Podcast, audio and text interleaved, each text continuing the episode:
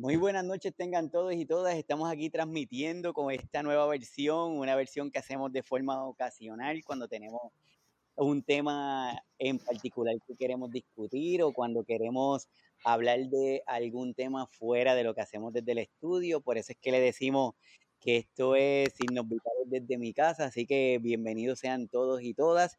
Hoy vamos a hablar de este tema que definitivamente es de interés, es de que llama muchísimo la atención y vamos a estar hablando de Bruno, de ese Bruno que probablemente tengamos en cada una de nuestras familias, de ese Bruno que no queremos hablar de él, pero hoy sí vamos a estar hablando de Bruno porque queremos visualizarlo y queremos darle visibilidad y tal vez podemos hacer algunas comparaciones con algunos de nuestros cuidadores y de nuestras cuidadoras que que a veces se creen invencibles.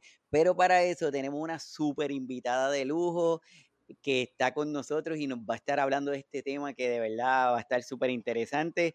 Ella es María Cristina Pinto Gómez. Bienvenida, María. Hola, ¿qué tal? ¿Cómo estás? Un gusto estar aquí contigo y también con toda tu audiencia. Muchas gracias por, por la invitación y llegar a otros países me emociona todavía más. Sí, no, súper. Así que bienvenidas aquí a la Isla del Encanto, Puerto Rico. Y, esperamos que no sea la única, que sean varias después de esta. Y que después no sea por StreamYard, que ya nos podamos ver, ¿no? eso sería bueno, eso sería buena. Para todos los que no conocen, María Cristina Pinto Gómez es psicoterapeuta, es tanatóloga, es conferencista, eh, eh, participa en muchos de los programas dando información y no solamente la forma en que ofrece la información, sino es la manera en que se hace, ¿verdad? Que es fácil, de que uno lo puede entender estos temas que son un poquito complicados. Como un tema de, introducción, siempre preguntamos sobre qué opinas sobre la pandemia, cómo fue esa vivencia y cómo la estás viviendo actualmente. Sí, pues es un tema que nos ha tocado a todos y, considero que, bueno, ha sido, al final de cuentas, ha representado pérdidas, evidentemente desde la parte humana, desde la parte eh, económica, desde la parte psicológica, pero ahora ya a dos años este, de toda esta experiencia, considero eh, en ese sentido también eh, el aprendizaje que esto nos ha llevado y que sobre todo ha tocado temas que antes no se hablaban como justamente el de la salud mental, el estar encerrados, el decir, ¿y ahora qué? Mis actividades se paran, lo que yo daba por hecho ya no está, o sea, el, el conectarnos a que el mundo puede ser incierto, considero que, bueno, sí fue todo un reto, pero que a su vez, como les comentaba, nos demuestra la, la importancia que tenemos de cuidar nuestra salud mental. Así que, eh, bueno, en, en, lo personal y con el trabajo que he hecho con muchos pacientes que he tenido a lo largo de estos dos años, que, que, también, ¿no? Es, fue adaptarnos, luego decimos de broma que hace dos años no sabíamos ni lo que era Zoom y ahora ya aquí estamos, pues también no, nos ha permitido estar con más personas y que ahora yo tengo este, pacientes de diferentes países y también creo que es algo muy significativo. Desde la tanatología decimos que toda pérdida conlleva su ganancia. De momento no la vamos a ver y esa ganancia ni tantito equipara, ¿no? El valor de la pérdida, porque a lo mejor alguien me puede decir, pues mi familiar vivió, este, falleció de COVID, ¿no? Así que en ese sentido no es que nada vaya a sustituir nuestra pérdida, pero a partir de esa pérdida y cómo yo la voy manejando y cómo la voy aceptando, sí puedo tratar con esta palabra que me encanta, ¿no? De no solo aceptar, sino de resignificar, ¿qué ganancia puedo yo tenerle a esta, a esta pérdida, ¿no? Porque si yo me hubiera quedado esperando a mis pacientes, no, nos vemos en, según decían, ¿no? Que en dos semanas a tres semanas, ¿no? Pues ya pasaron dos años y aquí seguiría también sentada, ¿no? Así que también es podernos adaptar, también reconocer que el mundo es incierto y aún así en este mundo de incertidumbres, que la verdad así ha sido siempre la vida, ¿no? Pero que aún en este mundo de incertidumbres, ¿qué certeza sí tenemos? Así como tú dices, y en este mundo de, incertidumbres, en donde también había muchas cosas como que no las queríamos ver o estaban ocultas, y esto nos ha permitido desarrollarnos un poco. Y la parte buena, que hemos tenido poder tener este tipo de contacto y tener esta forma maravillosa de poder dialogar, que si no, tal vez no hubiéramos podido estar hablando contigo. Así que, pues, qué bueno, esa parte es súper positiva. Y hablando de estas dinámicas que se dan, todos hemos visto, o la mayoría ha visto lo de la, la película Encanto, que de forma inicial nos llamó mucho la atención, los colores, la forma, la dinámica, y nos quedamos envueltos en esa, en esa película. Luego la, la música nos atrae y solamente hoy día basta con decirte una partecita de la canción y ya tú estás todo el día repitiéndola, cantándola. Y dentro de ella pues está la de Bruno. Y hoy quisimos hablar de este tema contigo porque sí sabemos que desde la parte de la psicología y sí sabemos que las dinámicas de nuestra familia y más cuando somos latinoamericanos, hay cierta rigidez en ellas y como que se replican, no importa dónde estemos. ¿Por qué, María Cristina, debemos hablar de Bruno en nuestra familia? Lo podría resumir, ¿no? Que hablar de Bruno es hablar de salud mental, ¿no? Aquí en la película se utiliza este personaje que es desterrado de la familia porque, por así decirlo, rompe, ¿no? Con el homeostasis, con el equilibrio de ese sistema familiar. Que si lo vemos así, todas las familias precisamente, cada uno de sus miembros tiene un rol que se les ha asignado, a veces de forma consciente, la mayoría de manera inconsciente, y que desde ahí es como se empieza a dar ese sistema. Nos podemos imaginar así como los engranes de, de los relojes antiguos, bueno, pues así un poco las, las familias, cada uno de los miembros va teniendo un rol. Y aquí en esta película que como bien decías, llena de música, ahora sí que de encanto, eh, de magia, pero también tiene esa parte eh, oscura, ¿no? Esa parte que no queremos hablar y que ahí es representada por Bruno, esa, esa persona que, que bueno, eh, cada uno de los miembros de la familia Madrigal tiene ciertos dones y, Bruno justamente tiene el don de ver al futuro. ¿Y qué pasa? Eh, al ver al futuro de forma metafórica, simbólica, les está diciendo a lo mejor cosas que no les gusta escuchar al resto de la familia. Así que, ¿qué hace la familia? Pues, ¡pum!, lo echamos para allá, ¿no? Lo que no queremos escuchar, mejor lo, lo, lo desterramos.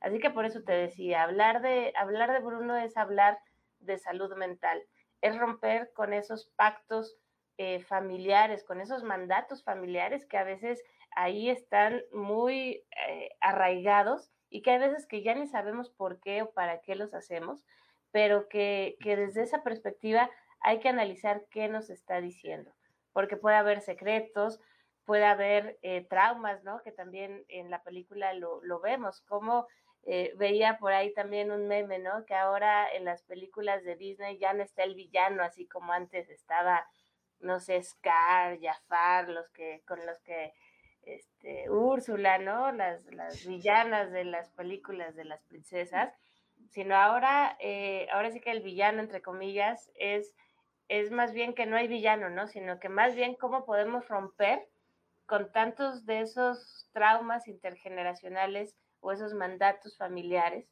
y cómo cada uno también de nosotros como miembros de una familia nos podemos dar nuestro propio, nuestro propio lugar.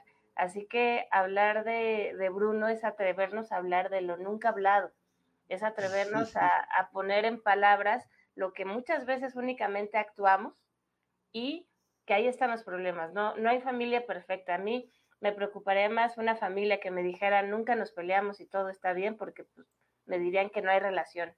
Así que hablar de Bruno es también hablar de esos problemas.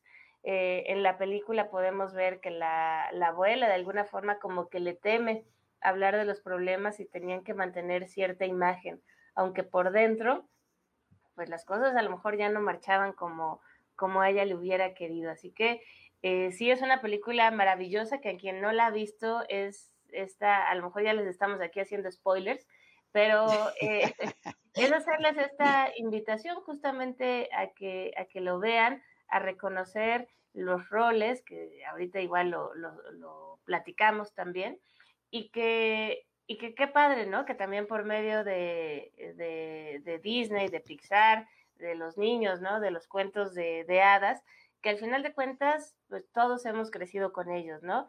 Si nos vamos como más, más para atrás, eh, a lo mejor una versión ya más este, occidentalizada, ¿no? De los hermanos Grimm, a lo mejor ya no tan sangriento, de los hermanos Grimm, de Hans Christian Andersen, pero que al final los cuentos de hadas han estado en nuestra vida y en nuestro desarrollo y que también como niños tienen un impacto muy importante porque nos empiezan a enseñar pues de muchos de lo que son los valores, de lo que es la vida, pero que también es la muerte. Y también eh, si nos ponemos a hacer un análisis ¿no? de los cuentos de hadas, también eh, digo, analizarlos con esta perspectiva desde la época en la cual fueron escritos, que incluso a lo mejor la mujer, ¿no? Tenía cierto rol y que esperaba que ese príncipe azul eh, viniera a rescatarla, ¿no? Pero ha sido muy interesante cómo también los cuentos de hadas se han ido transformando a lo que también la sociedad estamos buscando, estamos diciendo, y para romper con ese mandato de ya no hablar de Bruno. Eso es muy cierto y, y, lo hemos visto y te confieso que inicialmente cuando yo estaba viendo la película, pues hay dinámicas que se ven y como estamos tan acostumbrados a esta dinámica de la familia, que yo siendo un mero espectador para disfrutar la película, pues como que no me llamaba la atención y, y es que es así, es que hay alguien que tiene el control, hay alguien que hace las actividades, hay alguien que hace las tareas, hay alguien que se encarga de cocinar. Entonces, es como que lo vimos normalito, no, no, nada extraño. Pero cuando profundizas y evalúas un poquito más, te das cuenta que estas dinámicas se dan, como tú dices, a veces se dan por respeto, porque la abuela Mm, lo que ella decía, eso era lo que se hacía, nadie se podía, nadie le podía decir nada, porque si le decían algo, eh, iba a haber problema. Entonces, me gustaría preguntarte, cuando vemos estas dinámicas y estos roles de cada uno de estos personajes eh, que son principales, ¿cómo, cómo, ¿qué enseñanza podemos tener de ese comportamiento y cómo lo podemos traer a nuestra realidad? Sí, es, eh, todo es ahí a partir de, la metáfora, a partir de la cuestión simbólica, ¿no? Y cada uno de estos personajes eh, me parece que cumple un rol. Por ejemplo, está eh, un, personaje que tiene que ser todo perfecto, o sea, que no se puede equivocar. Y imagínense la carga, ¿no? De no me puedo equivocar.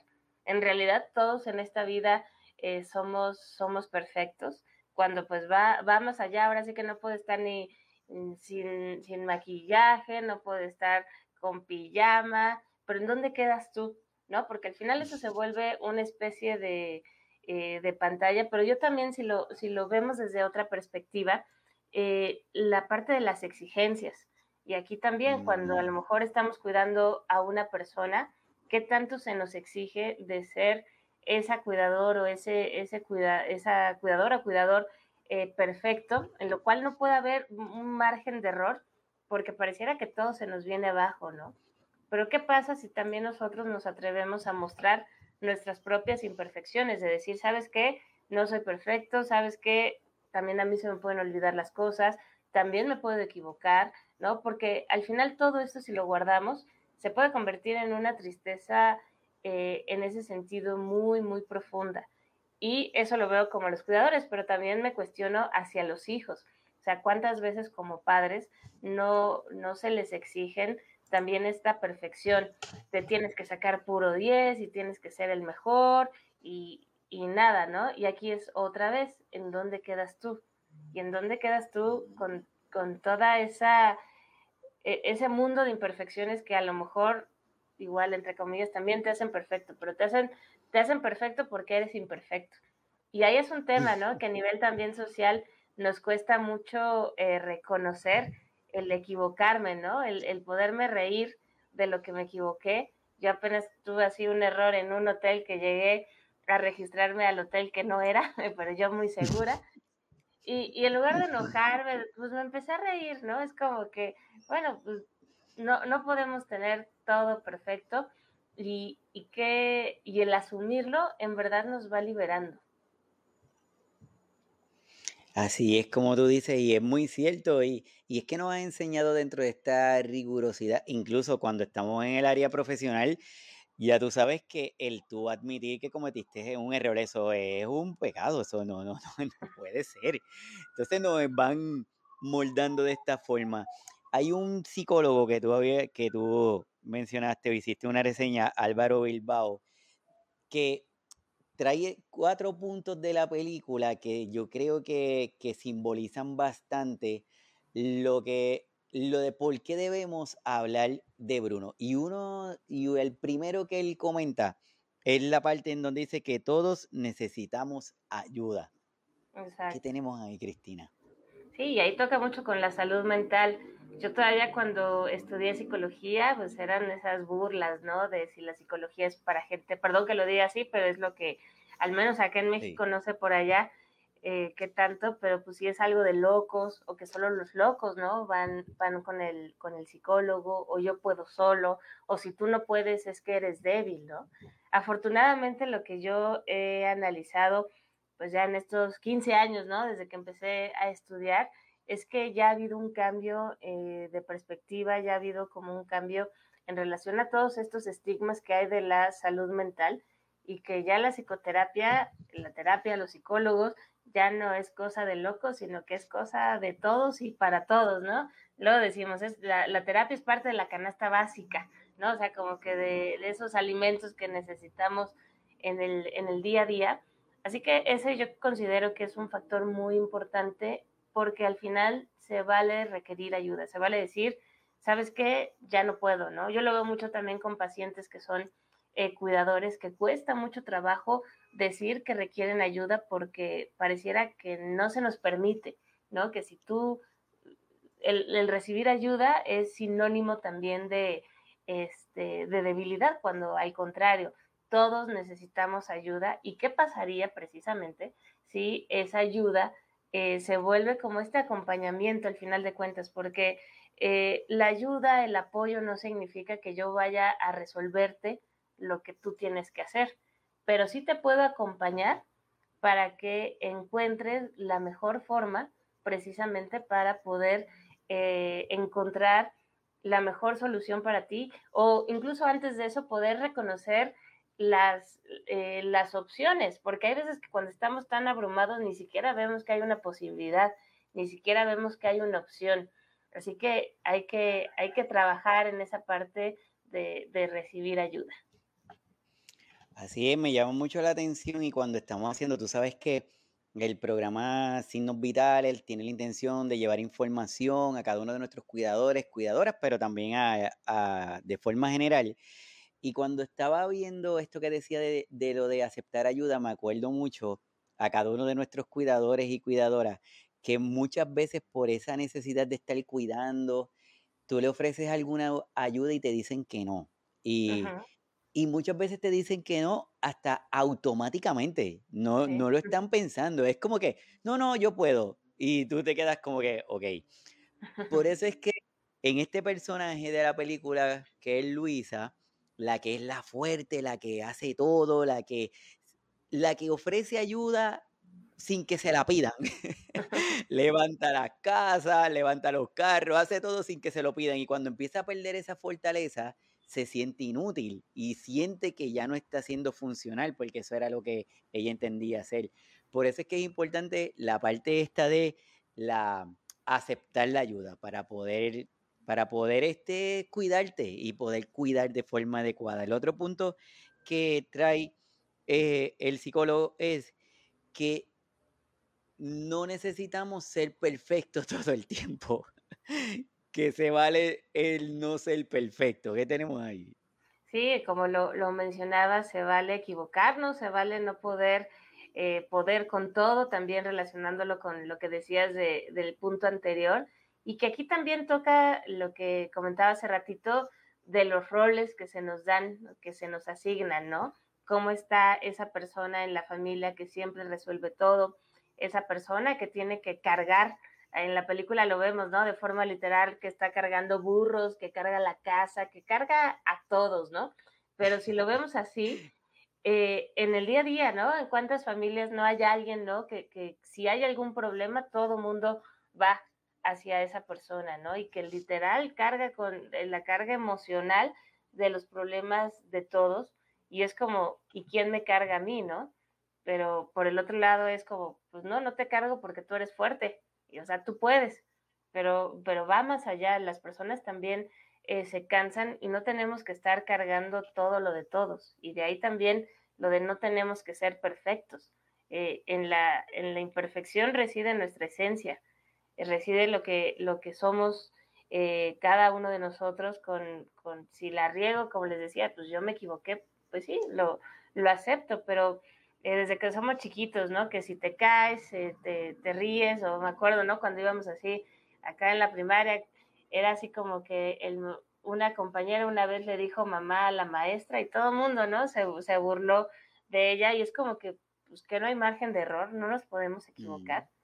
Y todo eso, ¿cómo va teniendo un impacto o huellas, incluso a veces cicatrices, ¿no? En, en lo que son nuestras emociones, en lo que es nuestro, decimos los psicólogos, nuestro psiquismo, pero eso, ¿cómo también se va a manifestar allá afuera, ¿no?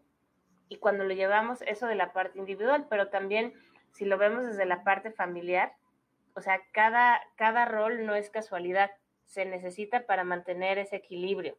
Por eso, cuando uno empieza a cambiar, ese equilibrio, pues ya no existe. Ahora sí que empieza el desequilibrio y es ahí en donde, eh, pues también se le, se le identifica, ¿no? Desde, en algunas teorías le llaman como que el paciente identificado acá en México, no sé, allá en Puerto Rico, como la oveja negra de la familia, pero al final esa, entre comillas, oveja negra, está diciendo todo o manifestando todo lo que la familia no se ha atrevido a, decir y por eso pues mejor se les hace también ahí a, un lado.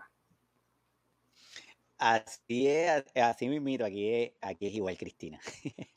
Igualito que la percepción que teníamos de, de que no, no puedo ir a, un psiquiatra, al psicólogo, porque eso es para loco, yo no estoy loco, yo no lo necesito, pero gracias a la integración y estos nuevos modelos en donde se sabe que la salud ya es un modelo integral, más holístico, donde cada componente tiene su razón y tiene su porqué. Y que no necesitamos tener ninguna alteración mental ni estar locos para acudir al psicólogo o al psiquiatra, ha facilitado para que podamos tener una mejor salud y cuando, como cuando estamos hablando de la película, estos temas que definitivamente invitan a dialogar sobre estas condiciones de salud mental. Y el otro asunto que, que se presenta es lo de la felicidad.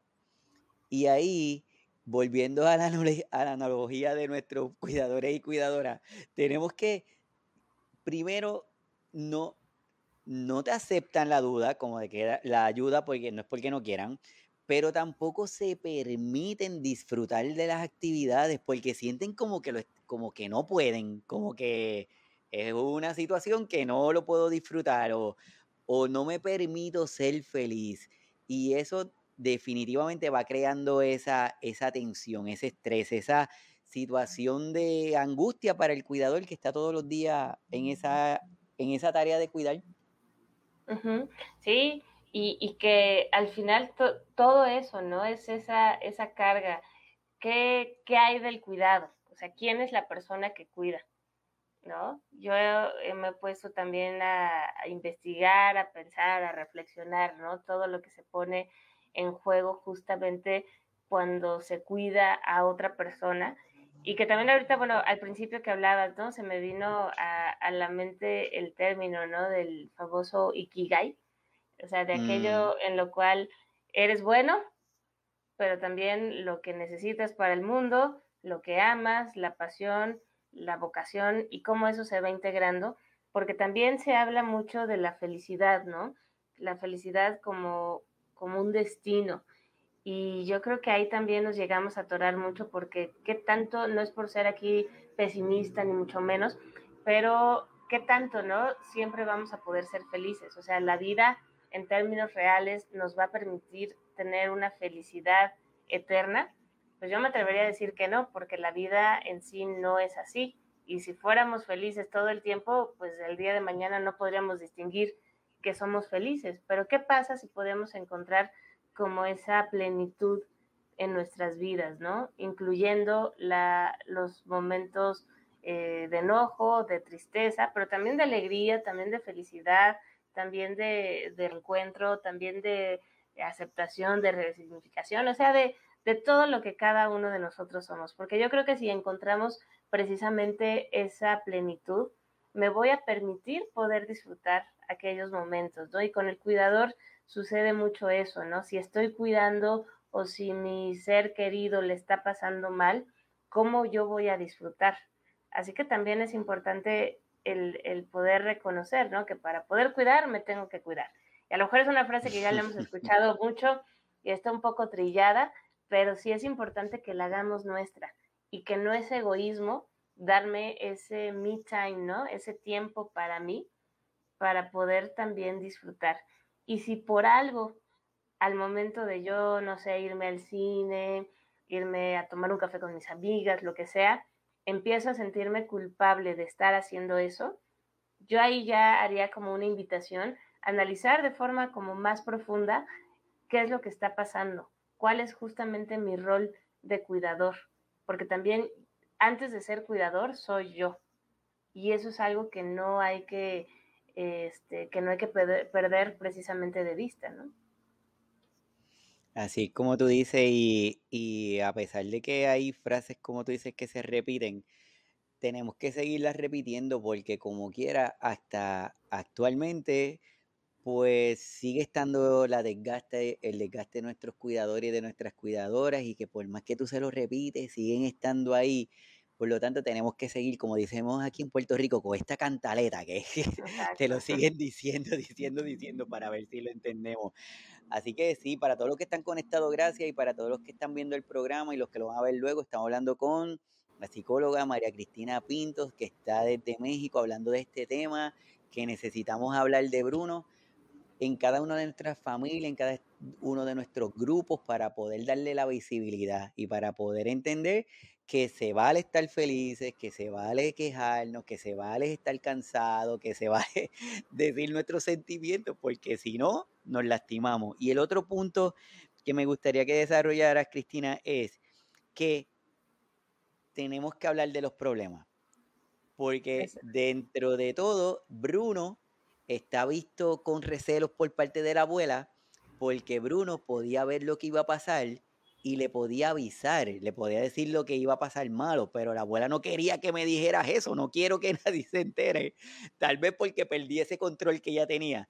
Entonces, ¿por qué es importante que hablemos de los problemas? Sí, es como a quién le gusta, ¿no? Que nos digan cosas que nos molestan, ¿no? A quién a quién, así como te sientes, si te tienes ahí algo, comida en el diente, ¿no? Como que no nos gusta que nos hagan ver a lo mejor esos errores, equivocaciones, en fin, ¿no? Pero creo que al final todos los puntos que hemos tocado, que ahorita mencionabas, eh, al final se, se relacionan y que sí son parte de la salud mental, pero también qué representan los problemas para cada uno de nosotros. O sea, ¿qué, qué más hay ahí? ¿Por qué no me gusta que me digan aquellos otros puntos, ¿no? Pero también hay que ver desde dónde me lo dicen, quién me lo dice, eh, para qué, ¿no? Y yo también cómo reacciono, porque si alguien me dice, ay, estás, no sé, ¿qué te gusta experimentar? Ay, estás muy fea, ¿no? Y yo no me, decimos también acá en México, yo no me engancho, bueno, es algo mío, ¿no? Pero si me llego a enganchar, ahí ya no es tema del otro, ¿no? Sino es algo mío que yo tendría precisamente que, que trabajar, porque a lo mejor me dio en un punto eh, clave para mí, en un punto clave para mi salud mental y que ahí surgen justamente los problemas. Pero tenemos esta tendencia a no hablar de lo que sucede y también de forma automática, ¿no? Cuando nos preguntan cómo estás, ¿qué contestamos así en automático y sin pensar? Estamos bien.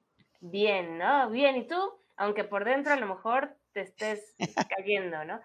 Y yo me puedo pensar, ¿qué pasa, no? Si tú me preguntas, hola Cris, ¿cómo estás? Y yo no estoy muy triste, pues hay veces que ya tampoco sabemos qué decirle, no es como que, ay, no, yo solo te pregunté, eh, eh, ahí nos atoramos, ¿no?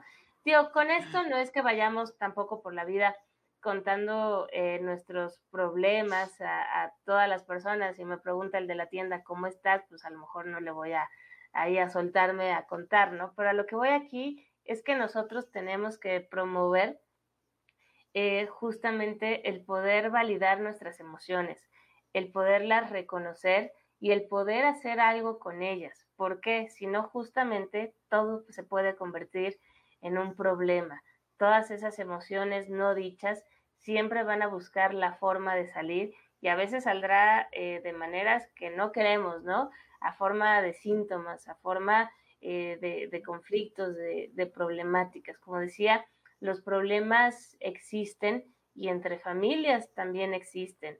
Hay que, hay que ponerlo también sobre la mesa de poder hablar cómo nos sentimos, qué es lo que eh, sucede, qué es lo que las reacciones, las interacciones también eh, pudieran llegar a, suceder, porque al final de cuentas, pues vivimos, ¿no? En sociedad, la familia es una, le llaman, ¿no? Como la institución más importante y que qué pasaría, ¿no? Si, si precisamente pudiéramos promover el poder hablar de esos problemas, ¿no? El, decía hace ratito, ¿no? Que, que, al final de cuentas, hablar de Bruno, de Bruno, perdón, es hablar de los problemas que nos están diciendo.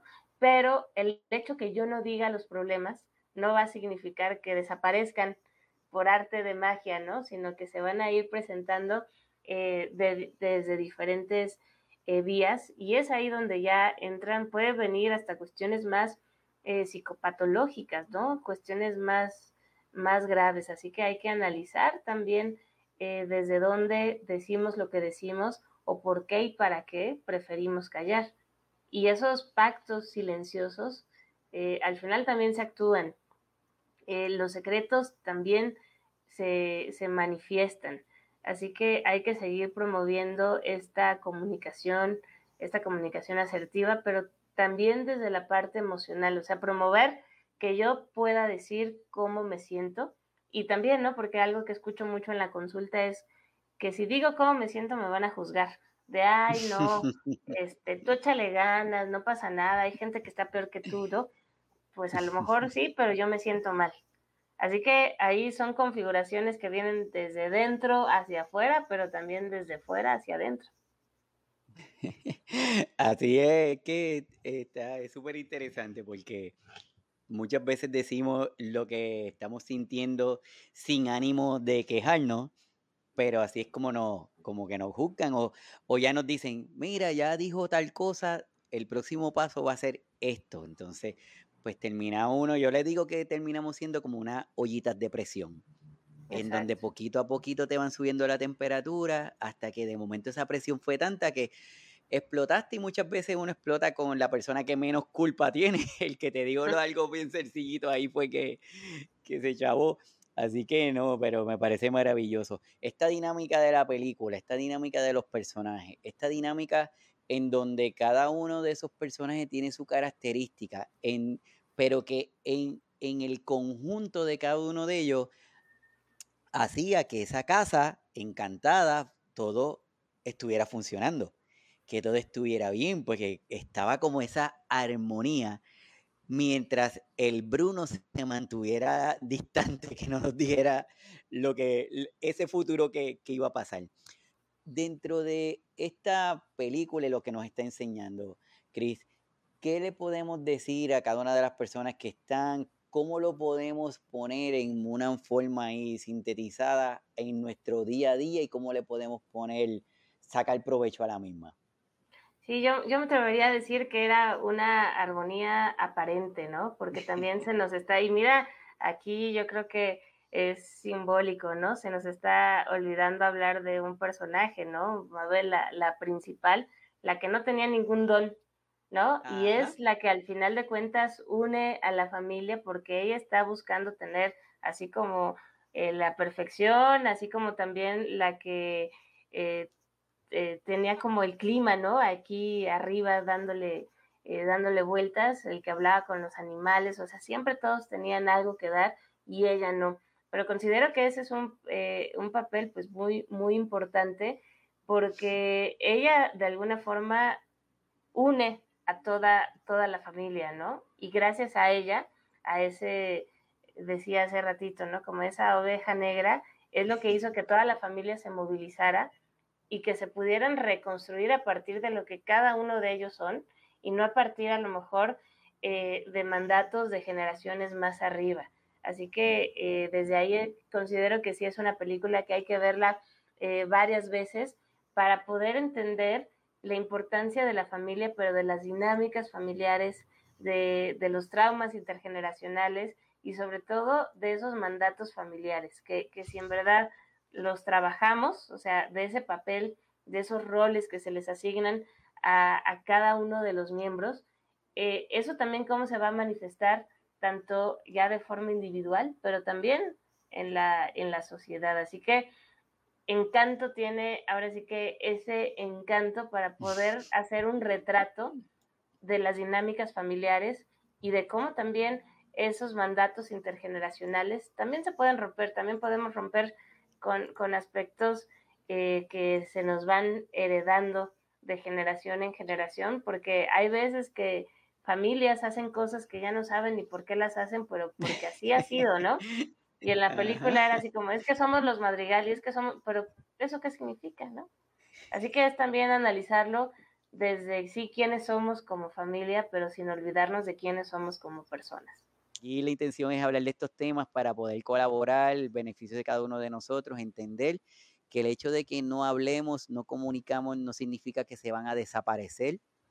A veces puede ser que se perpetúen o se queden por más tiempo. Así que la invitación es hablarlo, a dialogarlo y a poder comunicarlo. El tiempo va súper rápido y yo sé que tienes compromiso, Cristi, de verdad súper agradecido porque estés aquí con nosotros y yo espero poderte tener en otra ocasión a modo de resumen, ¿qué le podemos decir a todos los que están conectados y a los que van a ver después el programa? Sí, como platicábamos, hay que hablar de Bruno, hay que hablar de nuestra salud mental, hay que, hay que hablar de aquello que nos duele y si todavía nos duele es que hay que hablarlo. Así que espero también que, que con esto ¿no? podamos seguir haciendo una mayor conciencia del cuidado de nuestra salud mental, porque pues al final si no hay salud mental no hay salud y, es cómo podemos encontrar ese equilibrio entre mi mundo interno y mi mundo externo. Así que eh, espero que también desde ahí podamos irle quitando, ¿no? Todos esos estigmas que hay en relación a la salud mental y que podamos dar cuenta que la salud mental es algo de todos y que también nos impacta en cuestiones de salud física, en cuestiones laborales, en cuestiones de relaciones, en cuestiones espirituales, o sea, en todas nuestras demás eh, esferas. Así que sigamos cuidando de nuestra salud mental y ahora hablemos de Bruno. Así es, vamos a seguir hablando de Bruno, ya está el tema servido. Eh, la situación es que nosotros empezar a desarrollarlo y esperar y esperamos que continuemos poniendo nuestro granito de arena para que esto siga siga provocando ese cambio que necesitamos en cada una de nuestras familias y las comunidades y en el país donde estamos. Aprovecho para invitarlo el sábado que viene, Cristi, el sábado que viene empezamos una serie de dos programas en signos vitales que vamos a estar dirigidos al Parkinson, así que los invitamos este sábado. Tenemos a dos profesionales que vamos a estar hablando una de los profesionales médicos de familia desde México, otra una nutricionista que se encarga y nos va a ayudar en este tema de la nutrición, específicamente en pacientes con la condición de Parkinson y también desde México. Y el próximo sábado tenemos a dos, pero dos, dos personas que son maravillosas. Una está con nosotros aquí en el chat eh, y va a estar e-, ese sábado. Ella es Laura Olmo, que va a estar con nosotros, y otro pacientito de la condición de Parkinson de aquí de Puerto Rico, y les aseguro que va a estar brutal. Así que, nada, Cristi, te lo agradezco enormemente y espero poderte volver a tener aquí en el programa de Signos Vitales. Cuenta conmigo, muchísimas gracias, y gracias a todos los que nos acompañaron. Así que gracias, nos vemos el sábado a las 11 de la mañana hora de Puerto Rico desde el programa Signos Vitales. Que la pasen bien, gracias. Bye.